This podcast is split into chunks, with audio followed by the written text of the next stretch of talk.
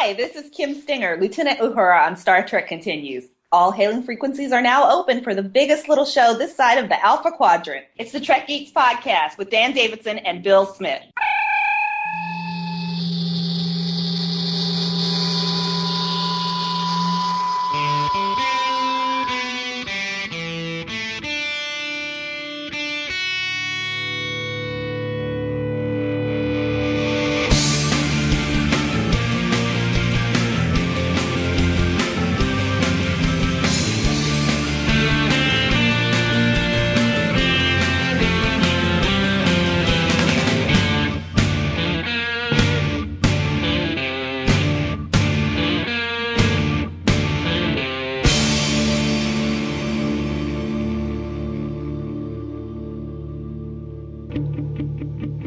Biggest little show this side of the Alpha Quadrant. Welcome, one and all, to Trek Geeks, a Star Trek podcast.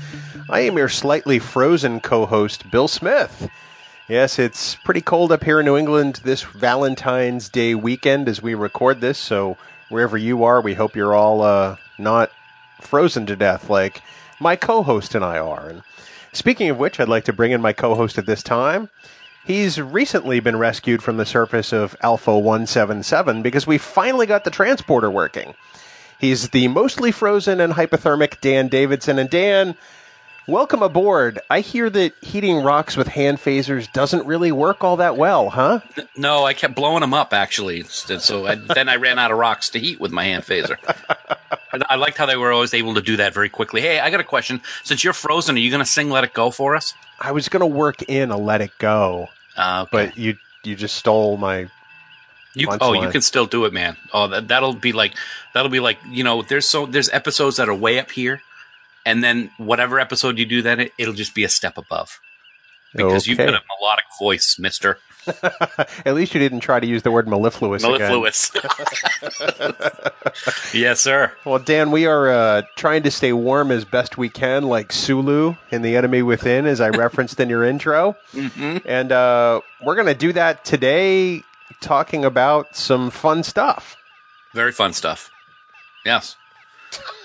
Why don't you tell us about it? No, we first. Well, okay, we'll tell you now. Then we'll get to Star Trek news.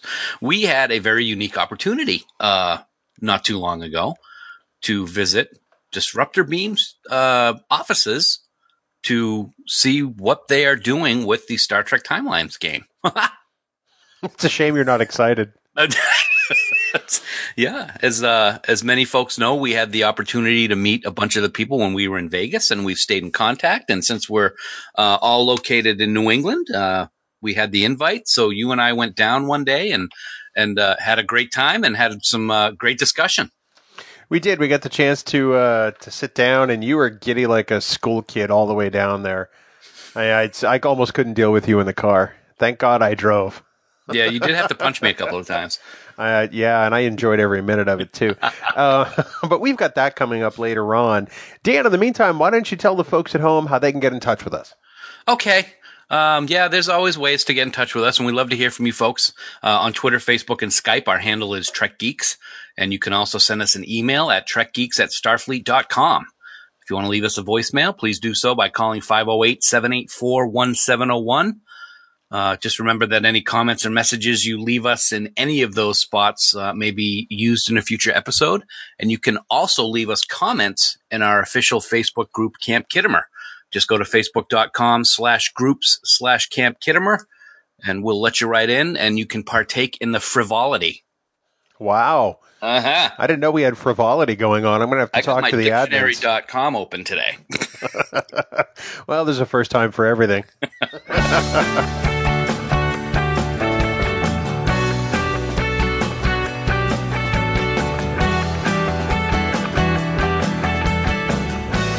Moving on, let's talk about some recent Star Trek news, as is our want to do. Dan, there's there's been a couple of big announcements this week in the Star Trek world, not the least of which is news about the new series, which is now 11 months away.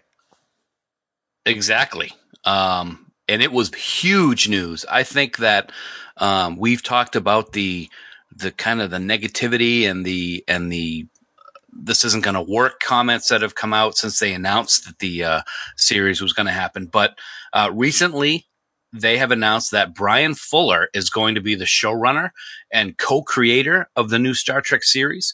Um, and the online response has been incredibly positive and we both agree it is the best possible move and the best news to come out um, for anything Star Trek related in a while. This is big stuff. It really is. It's it's exciting. It's interesting because most of the negativity has gone away with this announcement regarding Bryan Fuller, mm-hmm. and there are still some people who are convinced that it just can't be great news because it's going to be the JJ verse or it's going to be something they don't want, and nobody has any details yet. Right, right. Um, it has been uh, very interesting to see uh, all of the positive sides. And we've, like I said, we've talked about it and it just seems to always be negative, negative. And it's been nothing but positive, positive, positive. There's been a couple, while it's still going to be on CBS All Access and we're still going to have to pay for it, whatever. Um, but it's, it's great news. Um, ever since his early days with Deep Space Nine and, and then Voyager, he has, he has always done a magnificent job. Uh, and I think it is I don't I can't really think of anyone who could be better suited to be leading this than him. No, I agree with you. I mean, because not only does he bring you know Trek cred to the table, mm-hmm. but he has been the creator and showrunner of several you know acclaimed series. You know, like Wonderfalls or Dead Like Me, or even most recently Hannibal on NBC, mm-hmm. which was all him, which was a wonderful take on the whole Hannibal Lecter character. Yeah, it was it was messed up. Yeah, I mean, I'll be honest. Bring some of that psychosis to the show. It'll be great. Well, he he definitely brings some some authority and some gravitas and Trek knowledge. So yep. where it goes from here, nobody knows. I mean, he could have marching orders from Kurtzman, who appears at this point is just going to be a name only guy. Mm-hmm. He's he's not going to be involved with day to day, and and Fuller's getting co-creator credit. So that tells me that you know, he's going to have a direct hand in what this is about and when it takes place. I agree. I, I, I just hope it's. I hope he, he doesn't rely upon his old Star Trek Reliant idea because that would mean my favorite YouTube series of all time with Captain Miles O'Brien could be shut down as a result. Anytime any uh, anything uh, stops with Star Trek, we got to be sad. But I don't know if I'd be so sad with that one because uh, we can look forward to some good stuff uh, on CBS All Access starting next year. I I can't wait for the premiere of this series now. I I have I had hope before. I am now eagerly anticipating the new series and to see what Bryan Fuller gives us. Yeah, one of the things that's cool is now that all the positive things are starting to come out in in uh, Facebook and on Twitter and stuff. There's rumors, of course, rumors abound. One of the ones that I actually looked at and liked and would actually be very open to seeing is somebody keeps posting that they would love to see Angela Bassett as captain of whatever starship this show is going to be on. Well, and Fuller said that at one point too, and I think that was a reference to the Reliant idea that he had in the JJ gotcha. verse. Gotcha. But he was talking cool. about possibly Angela Bassett as captain, or maybe Rosario Dawson, who's a big Trek fan, as mm-hmm. as a, as a senior bridge officer or something like that. So time will tell. Yeah, looking forward to it. So, in other incredibly positive news, um, the fan film Star Trek Horizon has a release date. Yeah, and it's right around the corner too. Uh, February twenty eighth. Uh, 14 days from this day of recording. Uh, so we got two weeks till we get to see that. There's been a couple of trailers that have been released in the past or a couple of scenes. Uh, and you mentioned to me this morning that there was just a brand new one that came out a couple of days ago. Uh, we got to, or I got to watch it this morning before we started the podcast, and it really, really looks interesting. I have to agree. And, you know, you and I had talked about before how we had watched the initial scene that was released and we were kind of lukewarm on it. Right. And personally, for me, I think that's because I was in post Prelude to Axanar glow. Mm-hmm. You know, it, it wasn't quite the same thing. And so maybe I was I, I didn't give it the attention it deserved. And I went back recently and rewatched that opening scene, and it's really good. Yeah, yeah. Um, and the, the their website has a lot of uh, uh, great stuff on it, as well as um, the the two and a half minute trailer, I believe it is for the film, takes place during Enterprise uh, or after Enterprise um, with the NX class of starships, and and one of the things that I always look forward to when we're looking at these projects is how the special effects and the exterior shots look. And man, does this look absolutely beautiful. It it really does. Everything from you know the the planet side stuff that we saw this morning to the graphics to the transporter effect, which as we both know is one of the things I look at first. Yep. Everything looks like it ought to, which really is impressive. And it, and the thing is, they really did this on a shoestring budget. Oh gosh, half a shoestring budget. Yeah. Uh, which we'll probably get into uh, later on down the road when I'm sure we're going to do a review of of the uh, of the movie. Uh, it looks cinema quality from what we've seen so far. It sure does. So two weeks from from the recording of this podcast, so the 28th of February, the last day of the month, Star Trek Horizon will be released to the masses, and I, for one, can't wait. And I'm right there with you.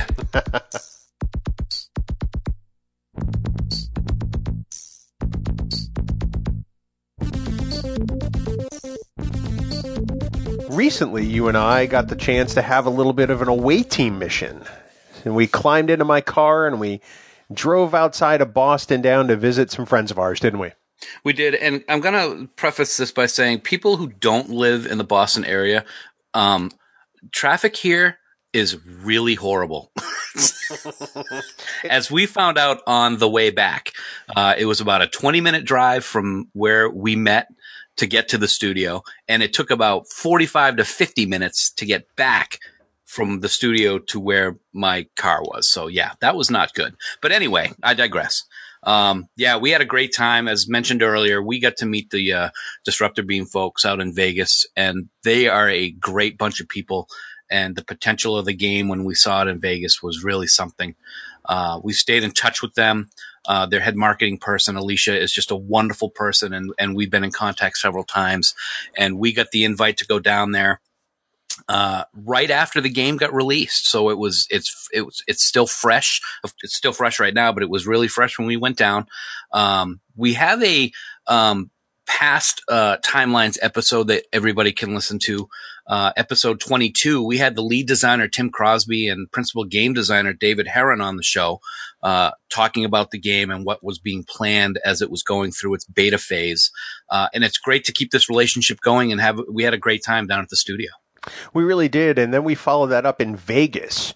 You know, so we were out there for your first STLV and we got invited to test drive the game while we were there, Yep. which was uh, exciting all on its own because you know, we mentioned at the time that we truly could have played all day. And Yeah. knowing you, you probably are still playing all day now. in fact, Dan, put your phone down. We're, we're recording. Sorry. but then we also wound up in their Vegas highlight video, which surprised both of us. oh yeah. Um, and you know, which I'm I'm incredibly grateful and flattered for because I mean we're just two guys, you know, who like Star Trek. Yep.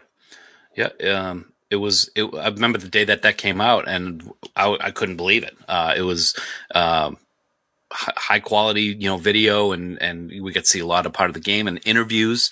Uh, it was really something. Um, so hats off to, uh, Disruptor Beam and many thanks for including us in that. Um, but Bill, let's, uh, let's talk about what we thought when we first got to the headquarters at Disruptor Beam because I know it was kind of special. Uh, we saw some special things right when we walked in, didn't we? Well, right when we walked in, I mean, the captain's chair from the bridge of the original Enterprise is right there in the lobby, Yeah. and you know she's she's seen some wear and tear because thousands of people have sat in it at this point because they brought it to conventions and stuff. But you know, anytime you get the opportunity to sit in the captain's chair, I'm sorry, you take the opportunity to sit in the captain's chair, You do. and you did and I did. quite quickly. Uh, yeah, I, and they had to pry me out of it, quite frankly. the other thing they had, which I love, was the uh, the old Star Trek Strategic Operations Simulator arcade game over in the corner of the office. Unfortunately, it's not working. Yeah, but I think you're going to get down there with a pair of pliers and a screwdriver and get that bad boy up and running. And a pocket full of quarters. My God, man. Um, that's one of the things uh, that I really liked about the visit is, of course, we got a, a great tour of the facility and we saw all the people huddled at their machines working on stuff. Um, Star Trek references everywhere. Um, one of the um, things that I liked most is when we were walking by uh, a group of of uh, engineers working on the game, just to hear the Star Trek talk. The guy was like, "Oh, I can't get this Vedek's uniform to look just quite right," and it, it, he's like, "What? What?" Uh, okay. Something that you don't uh, um, see or hear very often. Um, so it was cool, and and the place is really neat. It's got a lot of cool stuff around it. Everybody there was was super focused. You know, they are they truly are working hard. I mean, granted, they do more than just timelines. There, they have their Game of Thrones Ascent game, but you know, they they are working hard every day, and they care about this content that they're putting out. So. Yep. This isn't just a fly by night operation. These are fans, and I think that's what impressed me the most. Right. It was very yeah. The, you can they're pouring their heart and soul into it, and you can see it um, in the game, but you can also see it when you're there watching them work. Um, so we had a, a really great time uh, with the tour, and then we went into their main boardroom uh, or conference room, and we got to sit down uh, and have a very, very intense conversation with CEO Jon Radoff, and Alicia was sitting there uh, as well, the head of marketing, and she's she's a wonderful person. Um, so we're gonna uh, we're gonna play that uh, interview for you. I will say right up front, um, the very first question that I asked Jon was basically, "What has the response been like, uh, and what makes this game different than other mobile games?" But my astute engineering genius partner here forgot to press the record button until Jon was five seconds into his answer. So we're going to start that interview with him already talking about uh, his thoughts on that question. Right, Bill? Yes, Dan. and in my defense, you have to press the record button twice. And oh, I forgot that. So maybe next time I'll have to slap you twice. Okay, on All to right. the interview. All right. Enjoy the interview with Jon Radoff uh, from Disruptor Beam.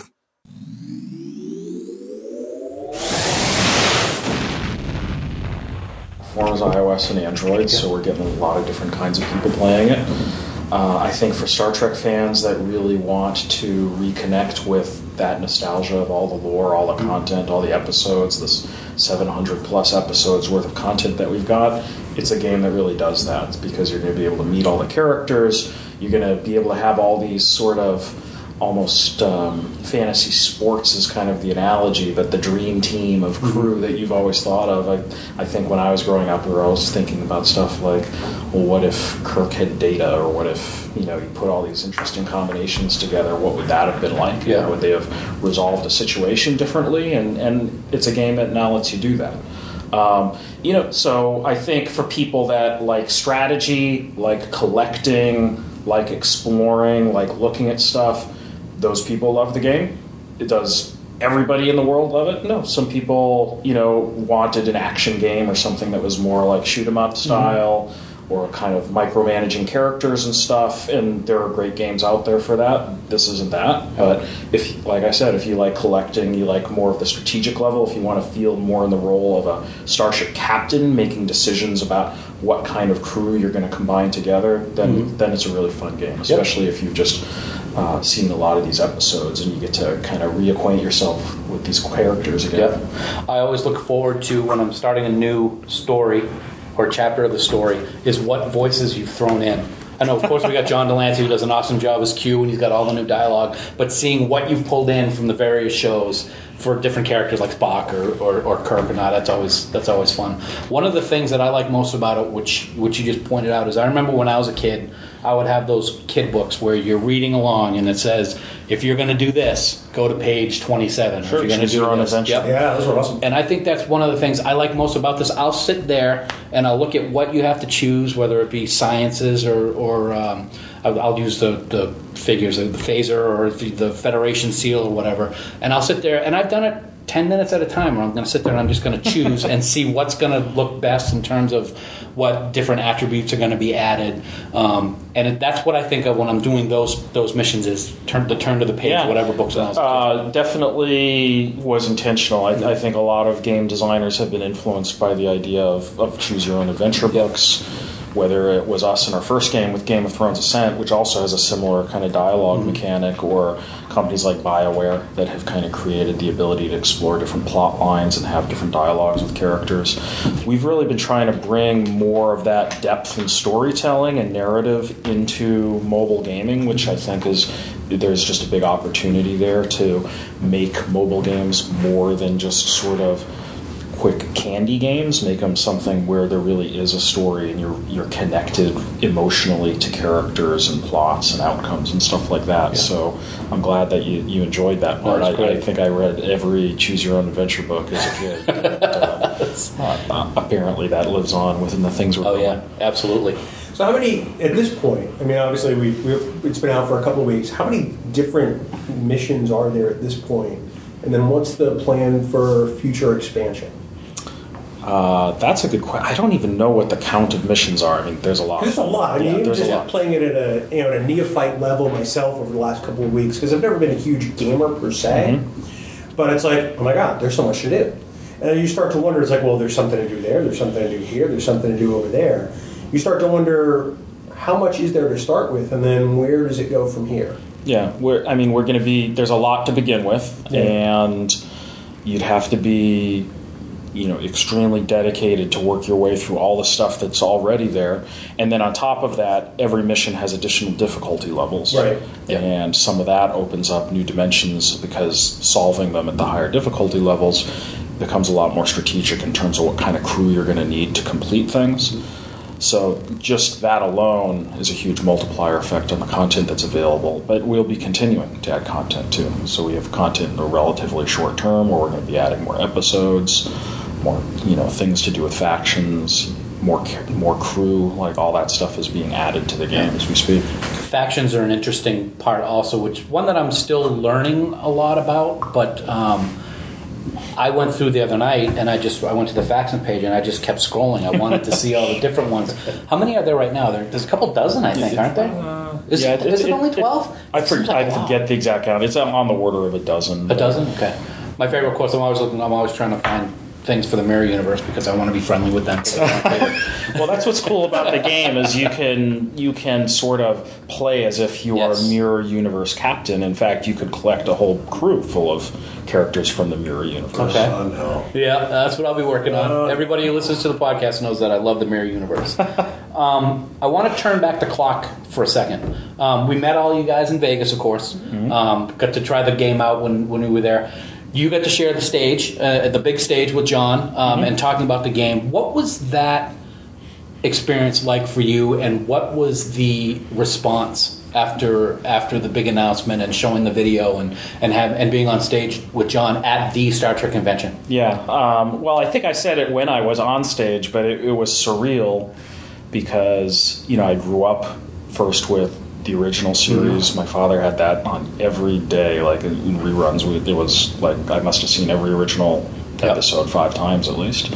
And then uh, TNG came out when I was a teenager, and of course Q from the very beginning has a major role in that. So, I mean, to be on stage with John de Lancie and uh, is something that I couldn't have imagined when I was you know, 14 years old or whatever, watching TNG the first time around. Um, so yeah, being able to do that was was awesome. Yeah, that's Um, great. And I, but you know, it's it's about I think making it, it for me it like that was fun but it's more about creating the whole experience that allows people to kind of reconnect with all those stories Right. that they've experienced before themselves Yeah. um, and just being able to do that with, with with all that material and all the characters and stuff that we all love i mean that that's what's awesome about it And the experience about, of going to the convention itself and interacting with Yes. the, the true, you know, the the hardest core Star Trek fans helped in the product development cycle. Um, we debuted the game, or I guess it was it's a four day show, three day show, four days, four days. Yeah, yeah. So first day we had a version of the game that we were demoing in our booth, and we were getting feedback on specific mm-hmm. things that people liked, didn't like, whatever. And they pushed a new build out. The dev team back home in Boston pushed out a new build so that on day two we were showing an updated, improved version of the game. So it was It was a, gr- is a, was a great way to implement agile development and really mm-hmm. kind of respond in real time to what customers were seeing, put out some adjustments, see if that improved it, and we found actually some ways to improve it while people were there. So I think being able to to work with the whole fan community around Star Trek through conventions, through our beta program, what had been called our Bridge Crew program, um, has given us a, a lot of ways to just really kind of improve the product. And I think the our principal goal with it all along was that this is a really an authentic Star Trek game. Yep. So I think there have been a lot of Star Trek games that sort of take the name and some ships and kind of Yep. apply that over some other game design. And the challenging thing all along with Star Trek is it's very unique relative to just about every other science fiction uh, brand you can think of, in that you know, if you compare it to Star Wars, for example, which I also love, by the way, I love mm-hmm. Star Wars, but Star Wars, in some ways, is easier to build a game for because it's going to be about starships fighting starships or Jedi fighting Jedi, and, and that's pretty much the two principal themes. And implementing combat systems within games is now well worn territory. Mm-hmm. Like we can recreate games for that over and over. Sure. The complexity of Star Trek, though, is that while violence is certainly a feature of Star Trek and it happens a lot, uh, it isn't the overriding theme. So you've got diplomacy, science, technology, the exploration of ethical concepts, philosophies, conflicts between philosophies. So being able to to bring that into a game required us to think of some new game systems, which is how we came up with this idea of collecting and thinking about how you put crews together within a story where you're making decisions about who helps with what at what stage along the way. Um, and no other game system we really found like it wasn't going to be an adventure game where people were were kind of standing there on the screen because that sort of works well for those characters fight each other, mm-hmm. but for kind of driving story, it's not as good. So ultimately, that's what we came up with, and and I think we're just happy with how that came because because again, authenticity is the goal. So we wanted to make sure that what we do with this game really reflects the main themes that had always been present within Gene Roddenberry's vision mm-hmm. for the Star Trek universe. You mentioned the agile development a, a few minutes ago, and it makes me wonder that, well, since the game obviously has been released, have there been any takeaways from the feedback that have resulted in direct changes recently, or are there any scheduled that, that we can expect as a result of? Yeah, so I mean, in, several ways, of course, um, it's always difficult to know. I mean, although the game had been exposed to thousands of people before it launched, it's always difficult to know um, exactly how people are going to interact with it until they're also playing the real version of the game that's really released that they know is kind of going to be their character now. So certainly, I mean, first of all, we we found plenty of bugs right off that hadn't been detected in beta. We packed, we've shipped four patches already, so we're kind of around the clock shipping those out. Um, so we're making good progress there. We've certainly gotten feedback on game systems and stuff like that. So we know, for example, that people are looking for a little more interactivity, a little more depth in the starship battling system. So that's going to be an important part of where we want to go in the future of the game. And of course, there's things up planned all along that we haven't gotten to the point of rolling out yet. Mm-hmm. So more of the social functionality that defines how fleets are going to interact within the mm-hmm. game, both cooperatively and competitively. That's something I think you can look forward to seeing from us. So we have a we have you know a year plus of things we're going to be adding to this game. So anyone who's playing it now should also be sitting there looking at it as a starting point because right. we're now like to draw a comparison with Game of Thrones Ascent. The game we have now is three years old, and what's what we shipped with and what we have now. Um, where yeah, I mean, it grew in a, ma- a massive amount over time, and, Mm-hmm. and certainly we expect no different on Yeah. Star Trek. So we're going to keep adding content. We're going to add features. We're going to be seeing how the community interacts with stuff. It's it's really um, it's a game, but it's also kind of a universe where fans of Star Trek are going to be able to come in there and just sort of relive Star Trek, Mm-hmm. and we want to keep adding to that for the community as well. Um, I guess it's safe to say that Star Trek fans can be a little intense, Opinionated? opinionated, anal, maybe is a good word.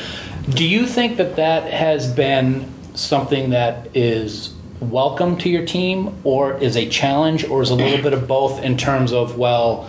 Wesley wouldn't do this, or well, Wesley wouldn't do anything. But um, There's a god in this game, especially when he's got his Starfleet uniform on. he's right there. He can do anything. Has has it been?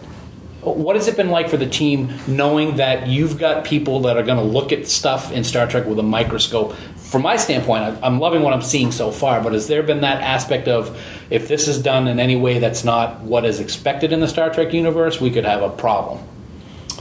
Um, so, I mean, I think we're our own harshest critics. Okay. I mean, we we're Star Trek fans, and, and we wanted to create a game that was for fans. Good, yeah. So, um, that's not to say we are geniuses and we think of everything all the time and we don't make mistakes because we do. Um, we have heard things from people where we got something wrong and then we fix it. Nice. You know, I think you know just to be totally transparent, what's the what's the biggest thing that comes back? I mean, some people are not comfortable with the way free to play games are sold and monetized, which is through kind of collectible content and stuff as you play.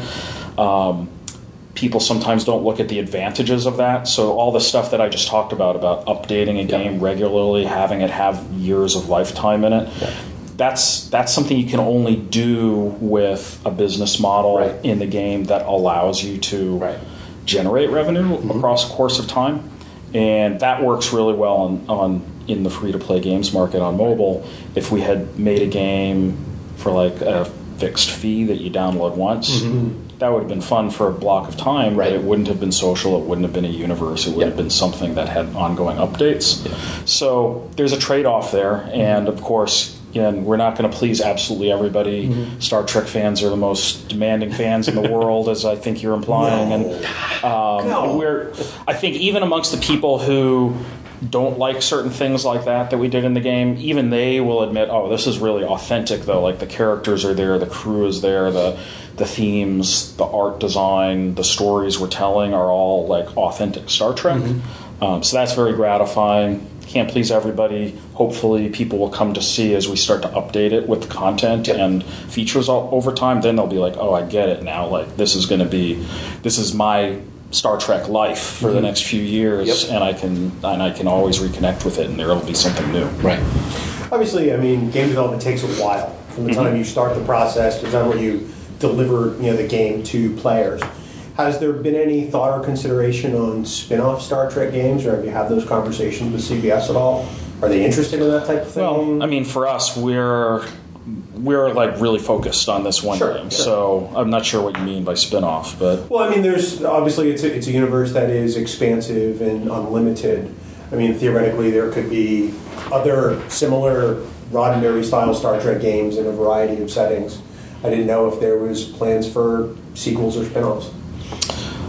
Well, so our, our development model for this game really is to put our efforts into adding updates and content to the game as opposed to sort of having more of a sequel strategy or Okay. different versions of it. Um, because I that would feel like it would start to divide our attention and our ability to add all the best stuff to the one game that we have. Um, and it's not real, and it, because the game design we came up with is so specific to Star Trek, it also wouldn't work well for other IP. So you're not going Right. to see Star Trek timelines branded as, you know, rebranded as fill in the blank because uh, the Castle way the the way we the way we deal with characters and the ty- the specific types of conflicts and things that people experience are very Star Trek esque, not just in sort of what we call things and what things look like, Sure. but the actual game design that went into it. I've got a, a future content quench question, which may be something you can't answer, and if so, just say what Bill always says to me, which is "Shut up, Dan." Shut up, Dan. What- See, so you've got all of these universes colliding. Is there a possibility that the JJ verse is going to sometime show up in timelines at some point? Uh, definitely. Well, so we don't we don't talk about future content plans because Okay. we'd always want it to be a surprise. Yep. So all I'd say is you can never rule anything out. Cool. That sounds like I can neither confirm nor deny. You should read nothing into what I what I what I said. I said, yeah, shut up, Dan. Okay, fine. Anything's possible. right. It's certainly not there in the game now. Yeah. Um, one of the things that I have noticed so far and have liked very much is the quick response to some things that we've seen with, with the games. One of the things, two examples. The first example is when playing the beta, the space battle uh, um, adventures were a certain way, and that has completely changed with the launch of the game and, and the way that it's the way that it, that we do it now. Yeah. Um, was that based on feedback? And my second thing is is you said you put out four patches. One of the things that I thought was very impressive to me was, um, and I'm going to call out something that that was that looked like a bug, and I, I don't mean to be negative in any way, but the first time I saw the wormhole open, it was all polygon. I was like, oh man, that's going to look awesome once it gets fixed. I think the next day it was fixed. So I was very impressed with that turnaround of something like that. But to the first question, um, was it was it um, reaction during the beta to change that that um, battle scenarios? Uh, yeah. Well, so there's there's several pieces of information that we look at Yeah. in deciding. So one, of course, is what people are saying about their experience Mm-hmm. of it. Another is we look very closely at what people are actually doing because we see what mission we Yep. we're able to record what missions people are playing and whether they won or not and what they did to try to beat them. Um, so, you know, we cert- so there were a certain group of people who didn't like the kind of the more turn-based Turn-based, nature yeah. of the first version. Um, and we felt there was an opportunity to make it a little bit more visceral Mm-hmm. and more real time and feel, which would be additive to it, without still without turning it into an action game per se. Um, the the opportunity there is not just sort of the real timeness of it; it's also that the idea that combination Yep. moves and stuff like that by having varying timers Yep. could start to get more interesting. So we saw an opportunity to upgrade the gameplay there. Now, some people liked the turn-based system better. Mm-hmm. We, unfortunately, in making these decisions, it's always difficult, Right. especially in beta. You're making tough decisions because some people really loved how we did something, and Yep. then we change it, and, and they don't love it quite as much as the way we changed it. Um, what I'd say to those people, though, is that the other thing that we discovered is that as the game got deeper and deeper and people were getting into starship battles, um, we were finding that balancing it with the original turn-based system w- became very difficult. And what that means is it eventually just gets boring because if we don't have the ability to balance and, keep it interesting and keep you kind of introducing new elements back into the into the gameplay controls, it's not going to be as interesting. So we we made the the decision that the game design would change not just on the basis of the interactivity of it, but because we thought that we could have a system that would provide a lot more longevity in the gameplay. Now that said, we still have some things we would like to add back into the Starship Battle system that will remind people of some of that earlier gameplay. So, some of the more interesting combination moves, for example, or more va- more varied abilities for the crew that you assign to your battle stations. Uh, things like that are things that we would like to, to reintroduce into it, but Yep. we're good. We'll be doing that carefully, of course, because now it's a live game. People are playing it. Um, but yeah, there's a there's a lot we want to add back into that system. What we feel though is that the newer system, relative to what some people experienced in beta, is a better foundation for the kinds of things we can now Okay. add back in. Whereas if we started with the previous foundation, it would be a lot harder to to make it fun for the long term. Okay. Are you guys going to Vegas this year for the big 50th anniversary convention? It's so funny. We just met about events this morning. Really? Um, in some way. Yeah. Not 'Cause you guys had a, a pretty decent presence Yeah. in Vegas Yeah. last Yeah. year. Big presence, yeah. We're still, well, obviously, um, CBS announced some additional events this year, obviously it being the 50th anniversary. Um, there's a new event in New York City. Mm-hmm. Um, so we're sort of evaluating the many events of the 50th anniversary and sort of picking and choosing how, Yeah. at what level we participate in each. Yeah. We hope you're there. Yeah, at least some of us will. And if you're if you're going on your own, I hope you bought tickets already. Yes. Because Well, see, they're that's selling out. CBS will help us with that. the benefit of being a sponsor. Ah, okay. Oh man, how do I get on that gravy train? It's called the checkbook. yeah, it's, It's a, it's a, it's a reverse gravy train. yeah, it really is. isn't? Two two other things that I wanted to bring up. Um, graphically, I gotta say, guys, you guys hit that out of the park. It is Yeah. so gorgeous. The map screen, I just I zoom in, I zoom out, I just look around. It is done phenomenally. I want to. Space, I want, right? Oh, it's so great though. It looks so good. The colors and and uh, and the and warping and and the, the spaceship battles are just are just beautiful. And and uh, I want to give a big thumbs up to that. One of the things that I have a question for, and it, it is it's it's for a non-gamer like Bill, uh, or or my wife, because she actually asked me as well when she started trying it out. There is a short tutorial in the game at the beginning that you use. Is there some place, or are there plans for in the game for the future, or is there some place now? I know that you do have um, your, your website. Some of the things in the game might be a little bit of a learning curve for people who aren't familiar with this type of gameplay. Like, for example, how to level up your crew members with the different pieces of, of um, equipment that you get during all these missions. Is there a or, or another one we talked about a few minutes ago is the faction process. Like a question that I have actually is when I'm doing a mission and then at the end there's dialogue and I have Dukat or or or um, Kai Winn or somebody to choose, is that going to increase my reputation with that particular faction when I'm doing that? Um, and uh, are there plans to have that type of, of informational tutorial in the game at some point? Um, because I think that, uh, and I know at least for a couple of people I've talked to, that's been kind of an area of confusion. If you sit and spend time on it, like I've been doing, you you figure it out, and I game a lot. But I'm wondering if that's something that is, has come up at any time. Yeah, so certainly we're aware that there's some parts of the game that could use a little bit more in-game tutorial or, or guidance, and and I'd say we're pretty likely to add more stuff like that to the game. The immediate things you can do though is on our website. There's a whole guide. Yep. So I'd recommend anyone, really anyone playing the game, even if you're an experienced gamer, should just read that Mm-hmm. because you'll see see kind of the thinking behind the game.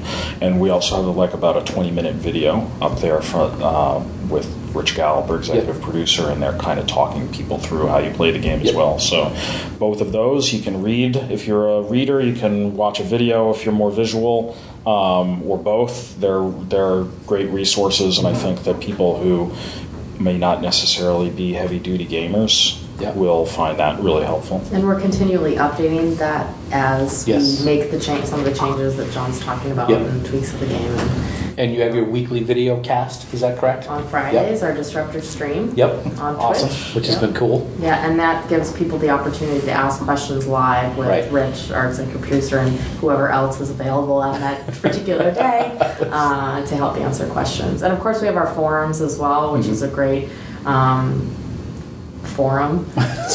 for Wow. talking about What's the game word? That was awesome. Word, And um, asking questions. That was great. And that's, you know, we have an awesome community team that sort of um, keeps an eye on that, and any issues or questions get flagged for customer service. And Awesome. so, yeah, there's multiple ways that if you are stumped in the game, um, you know, that you can find help. Can I have one recommendation?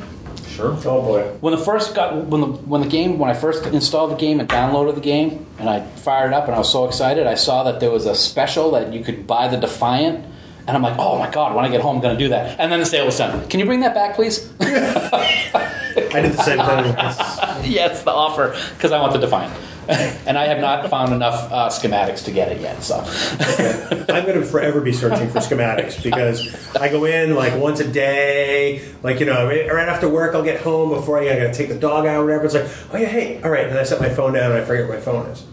So it's going to take me forever to get away from that Constellation class. I've been playing for five years, and I'm still going to be working on that original show. I'm confident that there will be many opportunities in the future, special offers and.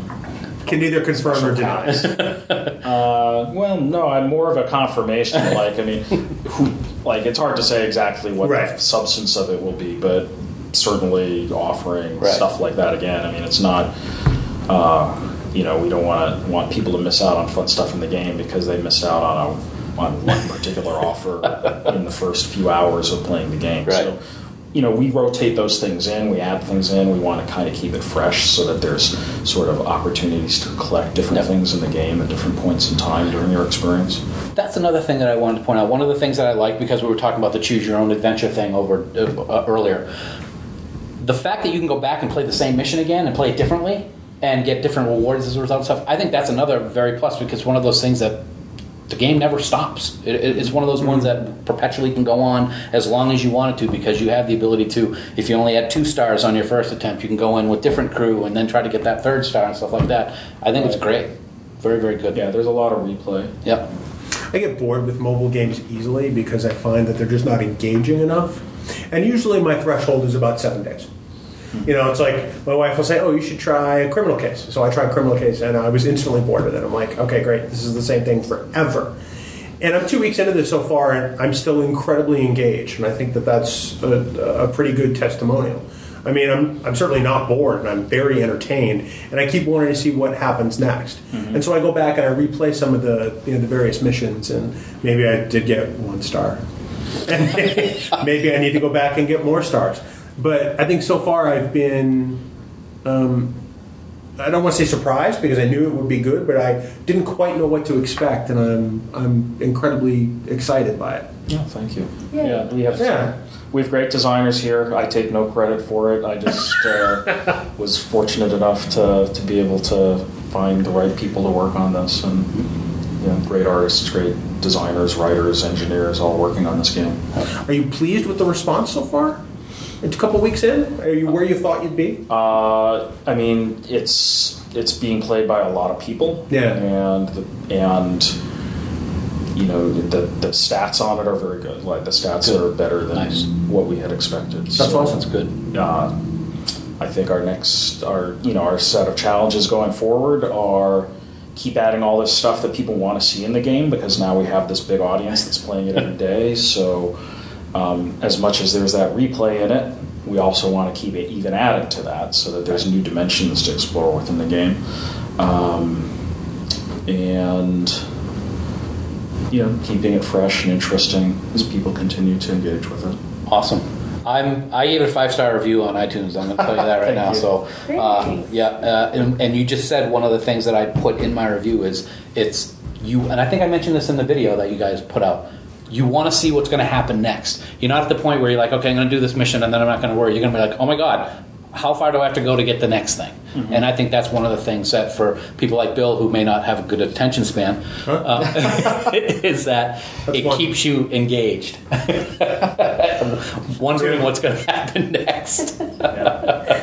so um, we look forward to all of the things that are coming down the road with Star Trek Timelines and.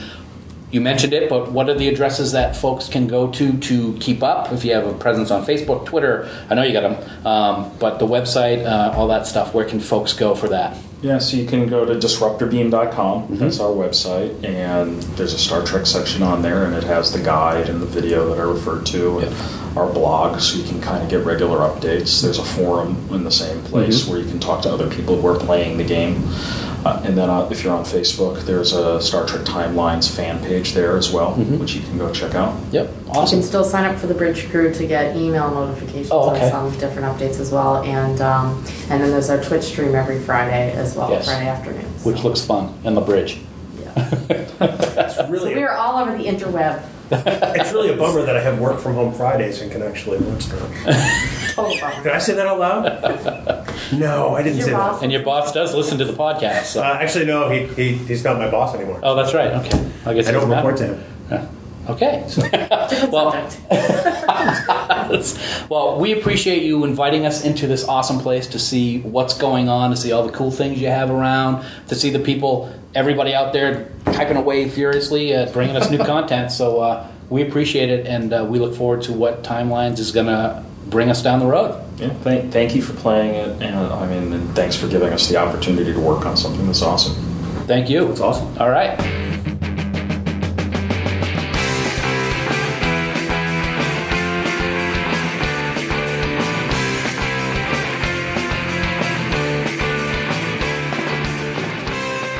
Well, Bill, I think you'd agree that that was a great discussion that we had with Jon Radoff and Alicia Basoli uh, over at Disruptor Beam. It was a lot of fun. They're very excited about the game. They're excited about the potential of what the future holds. And as a player, I can't wait to see what's coming up next. Oh, same here. It was incredibly kind of them to take time out of their day to entertain us for you know an hour or so, and uh, I think that they have you know great things happening there now, and there's even better stuff on the horizon. Honestly, lots of stuff.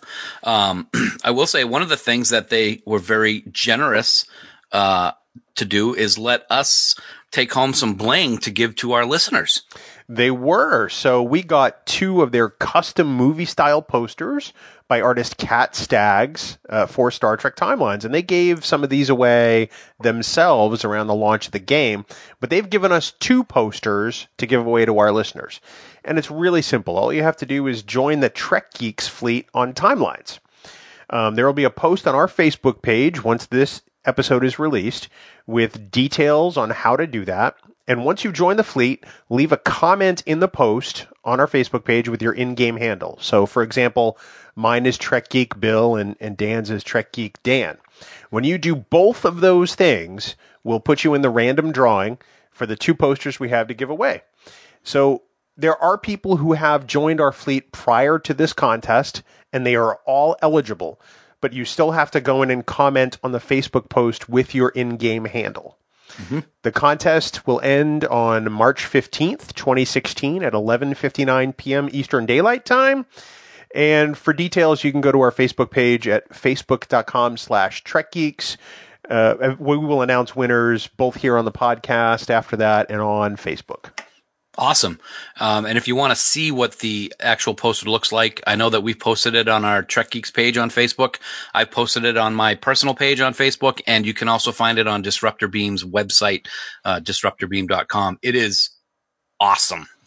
We will uh, we'll have it in the show notes too, and it'll be part of the post on the Facebook page again, so that you can find it easily. And we'll we'll pin it to the top so people can find it. Nice, good thinking there, man.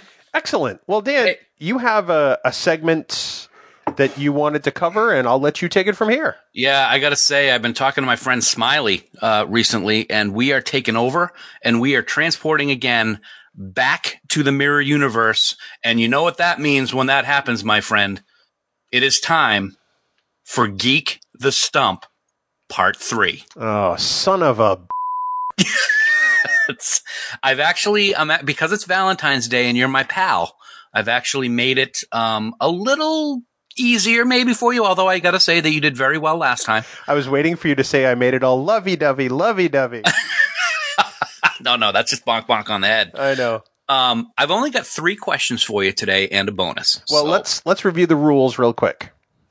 Sure. And we'll start first with the official Stump the Geek theme music, which is Miri from Five Year Mission.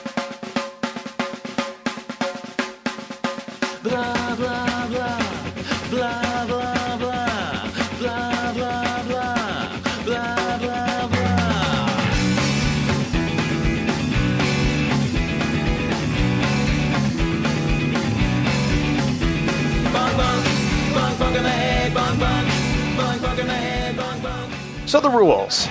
Dan has come up apparently with three questions and a bonus. I cannot use any reference material, so no internet, no books, no movies, no nothing. I have to rely on the information stored in my tiny little pea brain to answer the question. Dan has random points values that he's created for his questions today, and it's followed up with a double or nothing bonus.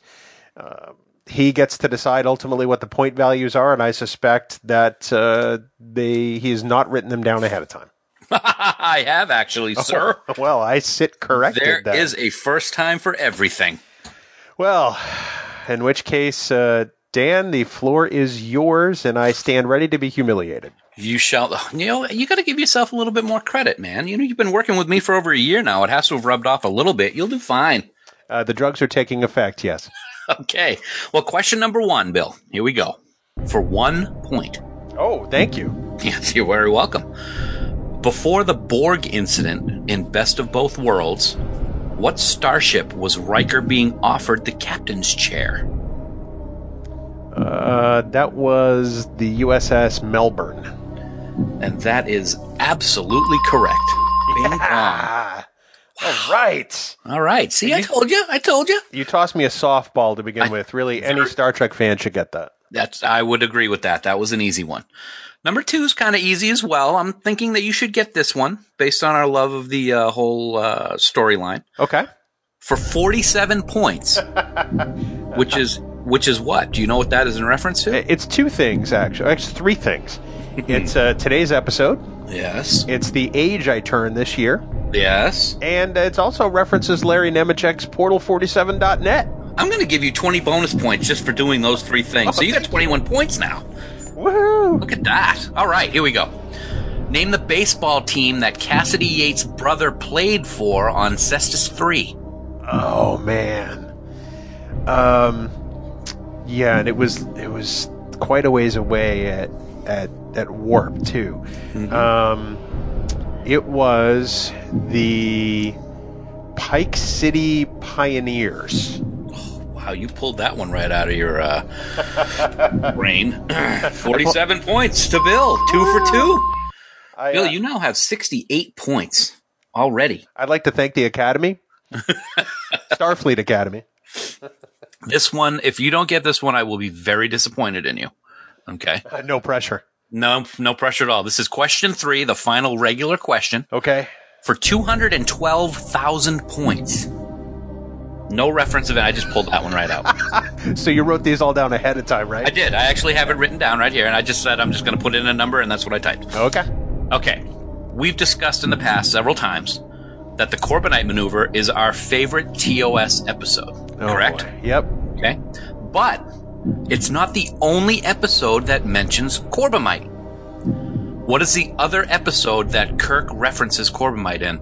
Oh man. Um.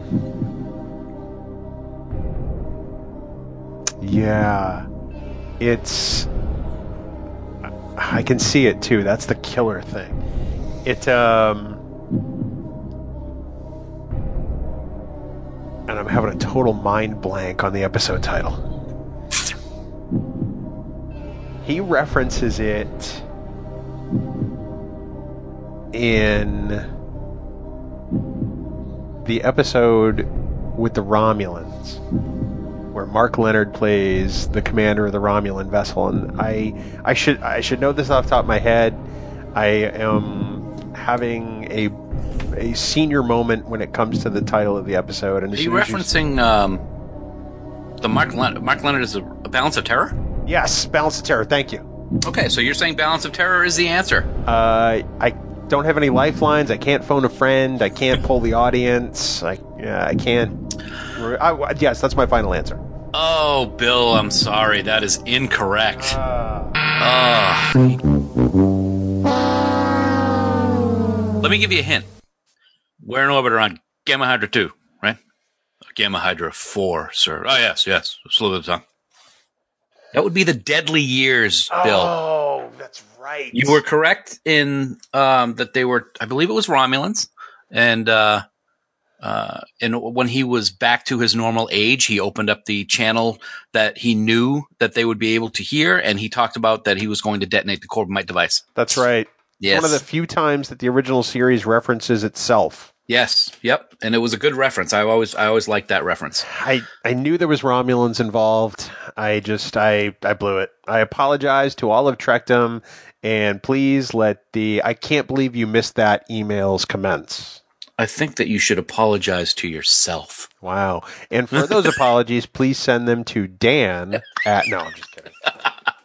All right. Well, you still have 68 points. So you can uh, you can double or nothing your points now. Um, it's always very important, you know, to make the decision before we start. I'm, uh, you know, it, it's up to you. You want to continue along? When has this ever been an option? Well, You're we're gonna going to read this- continue along anyway. Yeah, so- you're going to read this question anyway. All right. You're going to hate this, but you're going to like it at the same time. I hate you. Okay. For bonus question for for zero points or a whopping 136 points for today's Geek the Stump Part Three. Yeah. Name me 10 captains of the Enterprise. Spanning all of Star Trek, so including films and animated and TV, various TV series. I would say, for the sake of argument, let's do television and movies. Don't worry about animated series. Don't worry about books. Well, I think I wouldn't worry about books anyway. and I assume you were counting all individuals one time. Correct. Okay. So, in that case, um, there's Pike. There's Kirk. Hold there's, Oops, sorry. right, let me, I'm, I'm marking as we go because I want to make sure that we get it right. All right. Uh, am I allowed to continue now? You may continue. So you got Pike, you got Kirk. There's um, Spock. Correct. There's Picard. Correct. There's Riker. Correct. There's Jellicoe. Nicely done. There's Archer. There's T'Pol. There's Trip Tucker. Um, Let me ask you this. oh wait, how many is that? Uh, one, two, three, four, five, six, seven. Nine. Could be nine, but I want to make sure that they were actually t- actually held the rank of captain at the time they were in command. Oh, okay. So Malcolm was named captain but never took command in Twilight. So Malcolm is not on the list, but Trip Tucker is. Okay. So I'm still at nine. Yep. Um, so there is somebody I'm missing. Um, I'm going to say John Harriman from the Enterprise B. Very, very well done, my friend. That is correct. You have named 10. I had a couple of others that would have worked as well. Um, Okay, what were they? Willard Decker Oh, right. was captain uh, when the motion picture was uh, out, and then Kirk took over. Um, it was never actually seen, but I would have taken Robert April as an answer as well because we all know that he was a captain of the uh, of the Enterprise, and actually, uh, I believe he's going to uh, be in Axanar. Well, but you also withdrew the animated series, so I didn't list April. True, that's right because he was in that one, um, and also your favorite. Captain Rachel Garrett of the Enterprise C. So very well done, man. You've got 136 points to spend wherever you would like to spend them. Uh, this reminds me of the old Wheel of Fortune from the 70s before they revamped it and they take people shopping after they went around. Do you remember that? Yes. yeah, I do remember. Very nice. Yes, I'd like the mink coat from Van Cleef and Arpels, please. For 136 points. yeah, yeah. Very well done. See, you do, dude. You're two for two on on Geek the Stump. Very good. You only missed one question. I can't believe I got that one wrong in hindsight because I almost really. watched The Deadly Years yesterday. So I've been watching uh, the original series on Saturday mornings. My wife goes out to the gym early, and Yep. I'm a lazy fat slob, so I don't. and so I, I put on Netflix and I, I stream random episodes. And uh, I almost clicked on The Deadly Years yesterday, but I actually decided to watch um, Wolf in the Fold. If you had clicked on that, I will bet you that you would have gotten that one right. I would have that would have been an extra four hundred thousand points after I won the bonus. 424. Yep. Yep. Oh well, but that's okay. Uh, but rest assured, at some point in the future, Geek the Stump and the Mirror Universe will come back again. Oh, f- me. so, Dan, obviously, The Deadly Years was not the very first episode I watched in Star Trek, Mhm. but it certainly is among the best, and it could have been somebody's first episode. And that takes Right. us right into the details for our Trek 50 project, where that we're running up until September. Why don't you tell us more about it? Nice, nice segue, man. Yeah, we want everyone out there to be part of our celebration uh, of Star Trek's 50th anniversary, and tell us about the first time that you ever watched Star Trek uh, for our very special Trek 50 project. Uh, all you have to do is leave us a message telling us how you began your Trek. Um, that's that's what's great is the thing that unites us as fans is our love for these stories and these characters, uh, and everyone's story is unique. Uh, what episode or movie was your first? Uh, was Deadly Years your first? And would you remember a trivia question from it? Uh, not like Bill. Um, what made you want to keep watching? Uh, who were you with? And what made it special to you? Um, so what we're going to do is we're going to take all your messages and publish them as a special podcast episode uh, for Star Trek's 50th anniversary. And we're going to do that in September. Um, you can call us directly at 508 784 1701 and leave us a voicemail or record a message right on our website uh, and send it to us. Uh, but please, please remember to tell us your name, where you're calling from, and also leave your message to a maximum of three minutes so we can get everybody's message on the podcast. And if you want f- more information, uh, go ahead on over to our special page, uh, trekgeeks.com slash trek50, and you can get all the details instead of listening to them from my mouth. what? I'm sorry, did you say something? exactly. We'd also like to take a moment to ask those of you who've discovered our podcast through iTunes if you wouldn't mind leaving us a rating and possibly subscribing to the podcast. That would be a huge help. Uh, we're trying to introduce our podcast to more people, and the best way to do that on iTunes is if it gets subscribed to and rated. So if you could, please take a moment of your time, give us your honest rating of the podcast, leave us a comment, and um, we'll start reading those on the podcast as as they come in. So um, that would be a huge help to us, and will help other fans discover the show. We'd also like to thank our friends in the band Five Year Mission. We love their music, and it is all throughout our podcast. We can't truly thank them enough for letting us use their music each and every show. Uh, we mentioned earlier this the Stump the Geek slash Geek the Stump theme was Miri from one of their albums, but all of the music you hear are songs from Five Year Mission, a band that does songs based on all of the original series episodes. Mm-hmm. It's awesome. So It please awesome. head on out to fiveyearmission.net, get yourself some 5YM and be happy. Really? That's all we want. We want you to be happy. And we want to make Fark happy Well, you want to make Fark happy. Because he's never really very happy. No, he's always happy. He's always happy. He just has to deal with you. That's true. He's a good dude. So that puts a wrap on episode number 47. For now, I thank you for listening and downloading. We truly appreciate your spending some time with us, and we hope you all live long and prosper. I got a great idea for this whole Deadly Years mishap of yours. Oh boy. Let's redo the episode and we'll call it the Coconut Years. Can you imagine that? Jim Kirk, you know, all aged up on up on the scoot. Say, we're drinking coffee over Gamma Coconut 2, right? Uh, that's Gamma Coconut 4, sir. Oh yes, yes, yes. So, so slip of the tongue.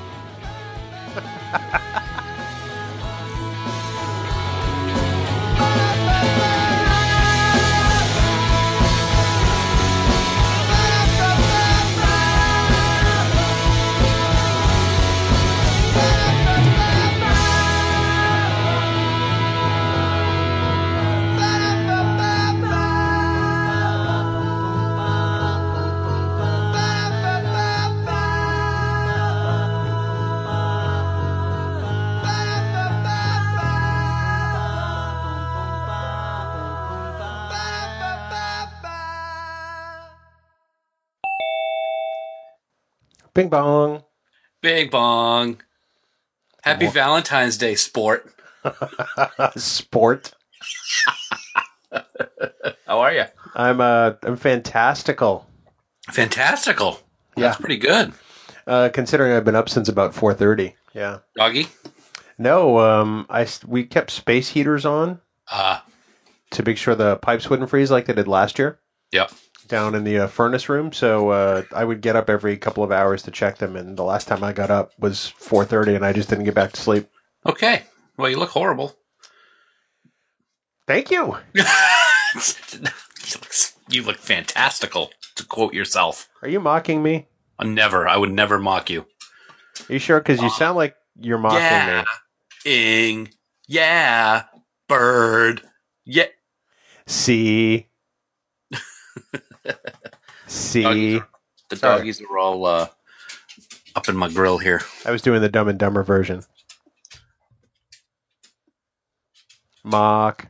Yeah, that's what I was doing. With the Spanish guy saying "see" Oh. instead of "yes." That's right. Forgot about that part. Yeah, clearly. I don't do that very often. Oh, so okay. So speaking of movies, Paul wanted me to discuss Voila in that Facebook post.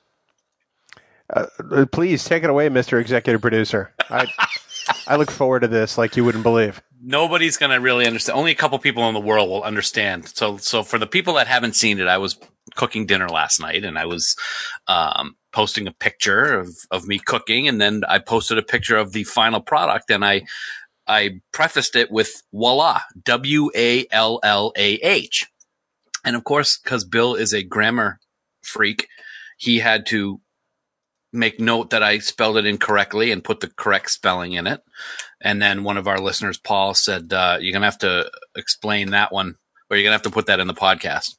So I put a note in there that I would explain why I actually spelled it that way because there is a very specific reason and you can't make this stuff up. So basically, um, Bill, you know that I used to work at a video store and I worked there for a long, long time back when I was really young. And uh, one of the movies that we always enjoyed playing when we worked the weekend shift, like all day, both days, is we would play the original Superman with Christopher Reeve. Remember that one?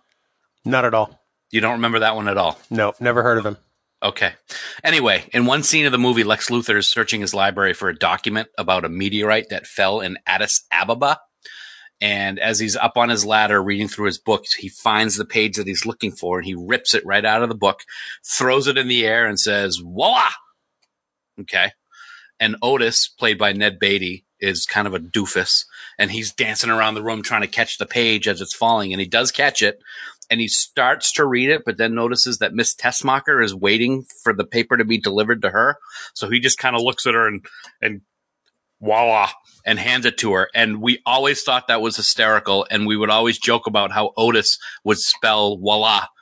And so we came up with W A L L A H. So that's why I put it there. Only the people that I worked with at the video store would even have any clue as to what that meant, but I decided to put it there anyway. So now everybody knows. Or will they? Voila. Because I I'm just going to cut all this out. I was asleep just now. So that's what it's all about.